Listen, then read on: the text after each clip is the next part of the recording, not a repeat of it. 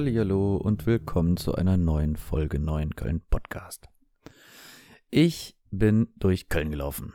Mache ich schon mal öfter, aber als ich mich umgeguckt habe, ist mir dann doch sehr schnell aufgefallen, dass es in Köln sehr viele besondere Bauten gibt. Und irgendwie habe ich dann immer wieder nachgeguckt, äh, ob es bei Wikipedia war oder beim Stadtanzeiger oder sonst was. Wenn man einfach gegoogelt hat, nach dem Gebäude geguckt hat und diese Informationen zum Gebäude ein bisschen gelesen hat, da habe ich mich immer sehr gewundert, weil es teilweise sehr interessante Informationen über Gebäude in Köln gibt, die ich eigentlich vorher nicht wusste, also nicht nur eigentlich, die habe ich nicht gewusst und ich fand die auch ganz interessant. Und da habe ich jetzt gedacht, mache ich eine Podcast-Folge draus, weil einfach so dazuhören, wie das wer erzählt, ist wahrscheinlich auch ganz angenehm, weil dann muss man es nicht alles selber nachgucken und vielleicht ist euch ja auch selber schon mal sowas aufgefallen, wenn ihr durch Köln gelaufen seid und gedacht habt, was ist das eigentlich für ein Haus? Und als ich überlegt habe, womit ich anfange, war es gar nicht so schwer. Ich fange an mit dem Hansa-Hochhaus. Das Hansa-Hochhaus ist, oho, am Hansa-Ring. Genau, auf den Kölner Ring. Da ist auch eine, äh, eine S-Bahn-Station, Köln-Hansa-Ring. Und da steht ein Hochhaus. Dieses Hochhaus ist das Hansa-Hochhaus. Und das Hansa-Hochhaus war, als es fertig gebaut war, das höchste Haus Europas. Und wenn ihr euch mal neben dieses Hansa-Haus stellt und mal hochguckt, dann sieht man auch, so hoch ist das gar nicht. Und dann fand ich es schon sehr erstaunlich, dass das zum Zeitpunkt der Erbauung wirklich das höchste Haus Europas war. Weil mittlerweile gibt es natürlich viel, viel höhere Häuser. Und ähm, ja, schaut es euch mal an. Stellt euch mal davor, guckt hoch und dann überlegt ihr mal, wie klein die Häuser in Europa eigentlich waren. So, und in diesem Haus, ich war selber noch nie drin, ich weiß ehrlich gesagt auch gar nicht, was da drin ist. Ähm, in diesem Haus, da gibt es einen Pater-Noster-Aufzug. Und dieser Pater-Noster-Aufzug war jahrelang, ich glaube über ein Jahrzehnt, war das der höchste Pater-Noster-Aufzug der Welt. Und das sind so Sachen, wer ahnt das?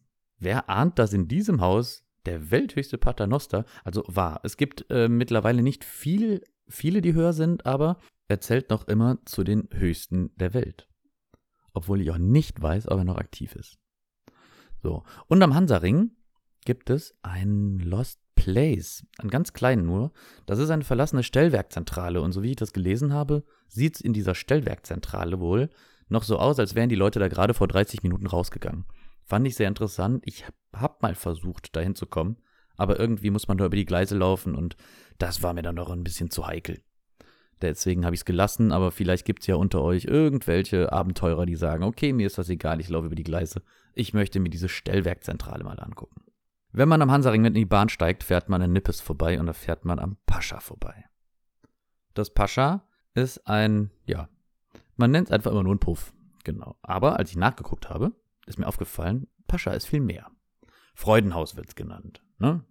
Das klingt schon mal wesentlich besser. Und in diesem Freudenhaus gibt es 126 Apartments. Da gibt es ein eigenes Restaurant, die haben ein Schönheitscenter, eine Boutique, einen Waschsalon, Sonnenstudio, Bistros und es gab sogar eine eigene Zeitung fürs Pascha. Wusste ich nicht, fand ich sehr interessant. Und das Haus warb damit, bei Unzufriedenheit eine Geld-Zurück-Garantie zu bieten. Wo ich mir dann noch gedacht habe, da müssen ja irgendwelche Dinge dran geknüpft sein, weil sonst kann ich ja immer, wenn ich da war, behaupten, hat mir nicht so gefallen. Genau. Finde ich aber ganz lustig, für ein Freudenhaus eine Geld-Zurück-Garantie zu bieten.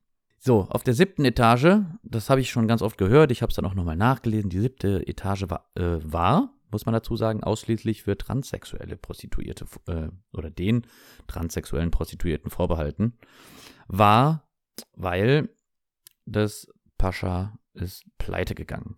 Es wurde verkauft für etliche Millionen, es wurde jetzt erstmal spekuliert oder ähm, überlegt, ob man da vielleicht Obdachlose drin unterbringen könnte, was auch ganz sinnvoll ist, aber da es jetzt verkauft ist, hat sich das wahrscheinlich erledigt. Was damit jetzt passiert, ungewiss, weiß man nicht. So, das Papageienhaus. Das Papageienhaus, das heißt auch Herkules Hochhaus, das steht an der Autobahnauffahrt in Neu-Ehrenfeld.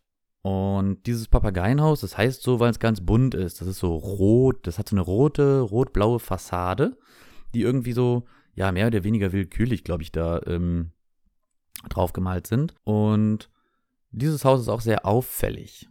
Und über das Haus habe ich nur herausgefunden, dass es einen Pförtner gibt, was ich irgendwie ganz lustig fand, weil ich dachte, es ist einfach nur so ein, ja, einfach ein Wohnhausenhohes.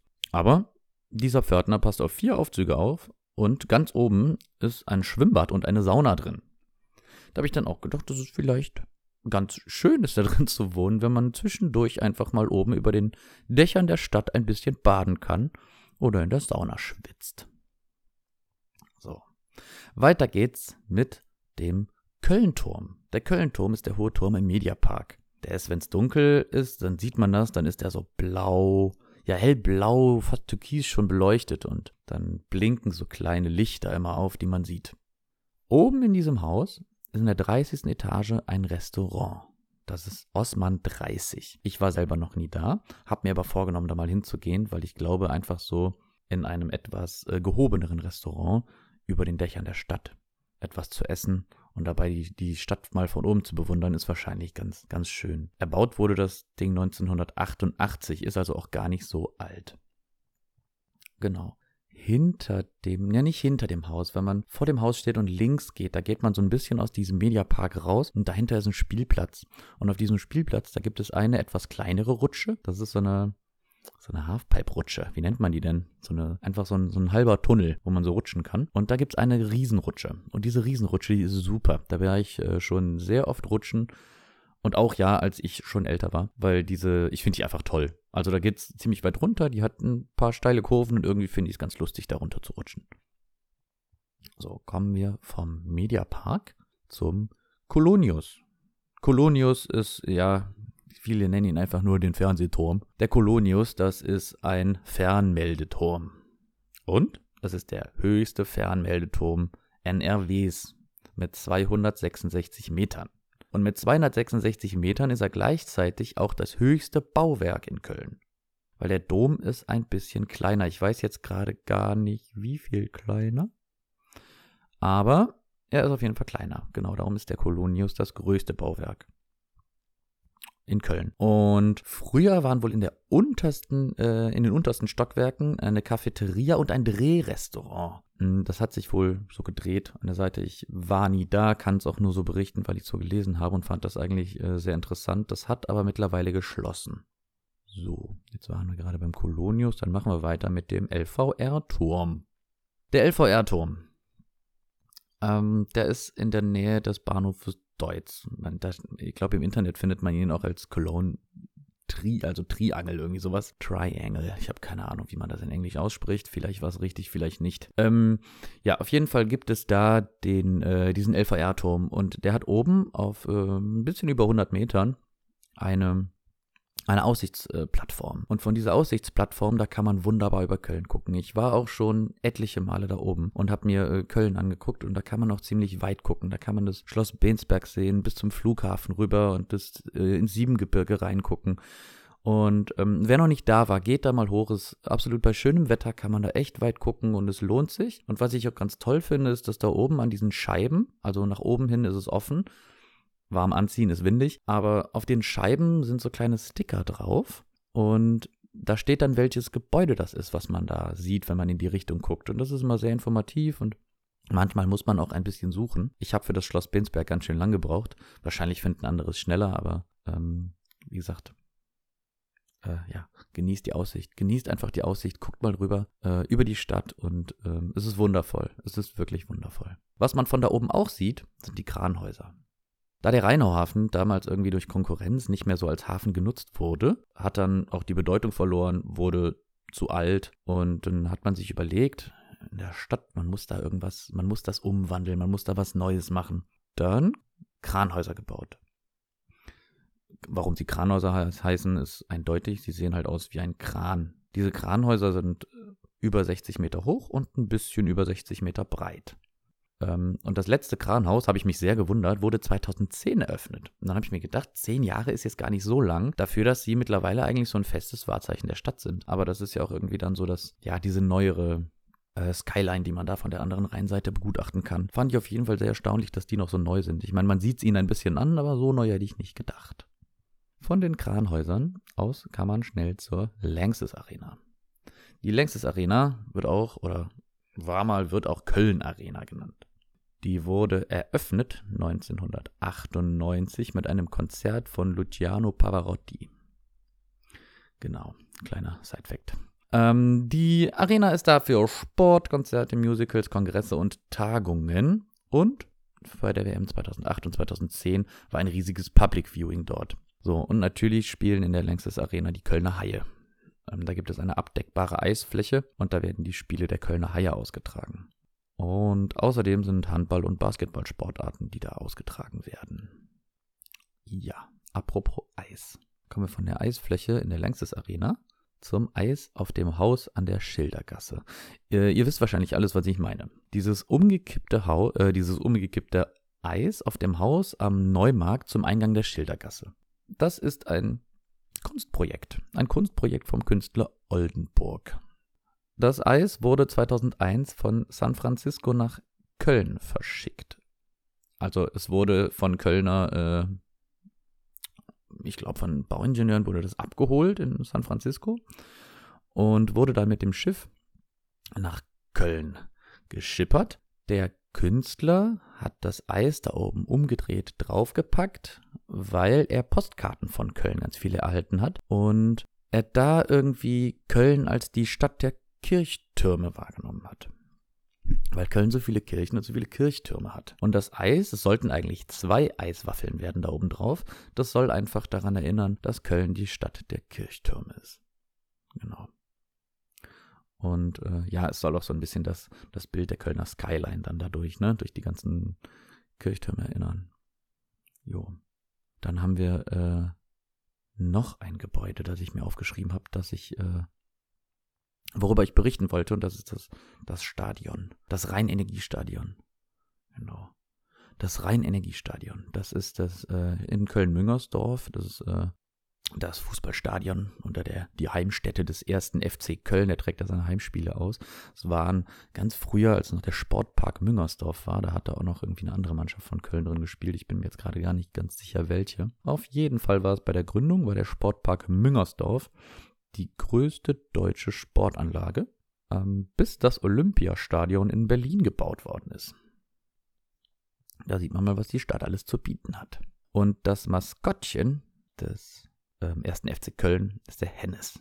Und wie der Hennes, also warum es der Hennes ist, das äh, habe ich nicht gewusst. Ich habe es nachgeguckt und da äh, habe ich gelesen, dass es eine Karnevalssitzung zwei Jahre nach Gründung gab und bei dieser Karnevalssitzung hat eine Zirkusdirektorin äh, gesagt, dass es noch äh, ein Maskottchen bedarf für den äh, für das Stadion, für den, für den Fußballverein. Und da hat die Zirkusdirektorin eine, Zie äh, einen, einen, einen Bock geschenkt, hier einen Ziegenbock.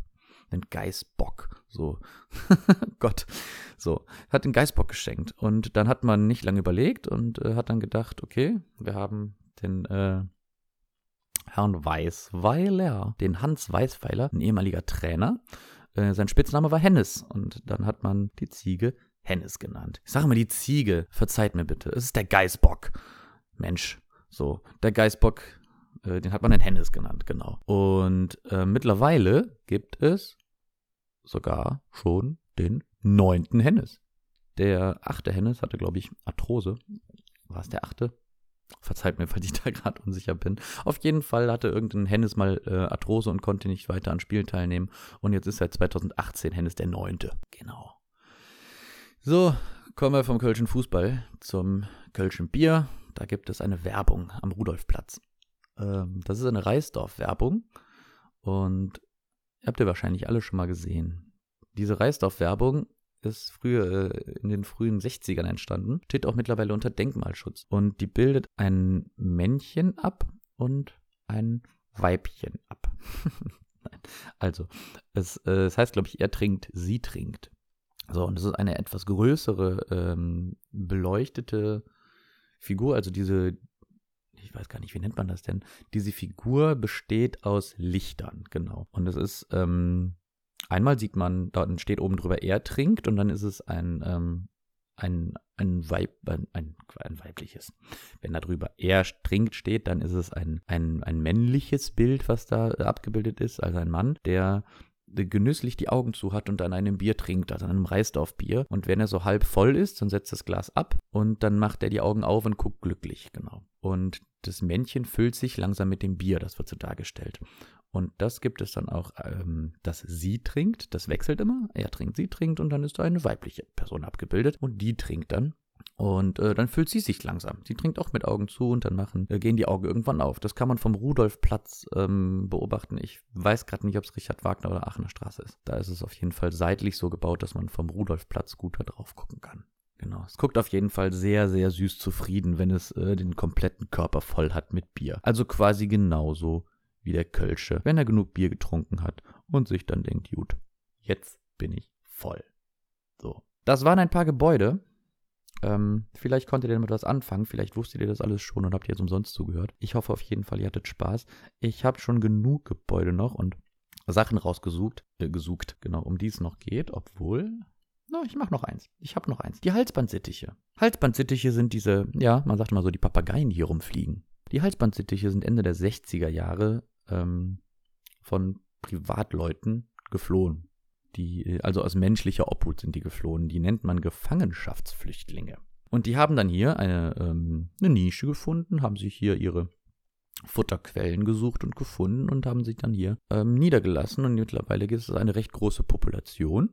Und man sieht sie überall in Köln. Sie gibt es aber nicht nur in Köln, sondern die sind irgendwie verteilt in manchen Gegenden NRW und auch in ganz Deutschland sieht man sie. Und äh, ja, sehr schöne Geschöpfe auf jeden Fall. Und am Abend suchen sie sich immer Schlafbäume. Darum gibt es abends, wenn man mal Lärm hört irgendwie vor der Haustür, kann es sein, dass sie sich einen Schlafbaum direkt vor der Tür gesucht haben. Und da gab es auch bei der Stadt schon einige Beschwerden, weil die sich am Abend dann irgendwie einen Schlafbaum gesucht haben. Dann haben ganz viele äh, Leute wohl bei der Stadt angerufen und meinten, ja, hier ist ein Riesenlärm, äh, man kann abends nicht in Ruhe einschlafen, weil die Vögel die ganze Zeit am Rumbrüllen sind, weil das wohl sehr laut ist. Und da habe ich eine ganz kleine Geschichte zu, was sehr lustig war. Ich bin mal am Rhein entlang gelaufen mit meiner Freundin und dann haben wir, es war, es war ziemlich spät und man konnte kaum was sehen. Und irgendwie hat es dann angefangen so zu plätschern. Und wir haben uns gefragt, ob es gerade anfängt zu regnen, weil es wie so ein Platzregen war. Und dann sind wir ein Stück weitergegangen und es wurde mal lauter. Und dann haben wir irgendwann festgestellt, dass wir ja unter so einem Schlafbaum von denen waren. Und die haben so viel gekackt. Das war wirklich, also es war wirklich, wie wenn so, wenn so Platzregen anfängt. Und es fängt erstmal so, so, ja, ich kann dieses Geräusch nicht nachmachen, ne? aber ihr könnt euch das bestimmt vorstellen. Und es war so viel, wir haben einen großen Bogen den Baum gemacht und die Leute da drum haben auch einfach nur alle erstaunt hochgeguckt und dachten sich, wow, kann man so viel scheißen? Ja. War eine sehr interessante Erfahrung und darum kann ich dann das mit dem Schlafbaum auch richtig gut vorstellen. So, jetzt ist aber Ende. Die Papageien sind auch durch jetzt beende ich die Folge. Ich hoffe, wie gesagt, es hat euch Spaß gemacht. Die nächste Folge zu Gebäuden und Sehenswürdigkeiten und anderen Sachen in Köln, die man mal gehört oder gesehen hat, worüber man eventuell was wissen möchte. Die folgt und ich freue mich drauf und wünsche jetzt erstmal bei egal was ihr gerade tut, ganz viel Spaß und macht weiter damit. Auf Wiedersehen und tschüss.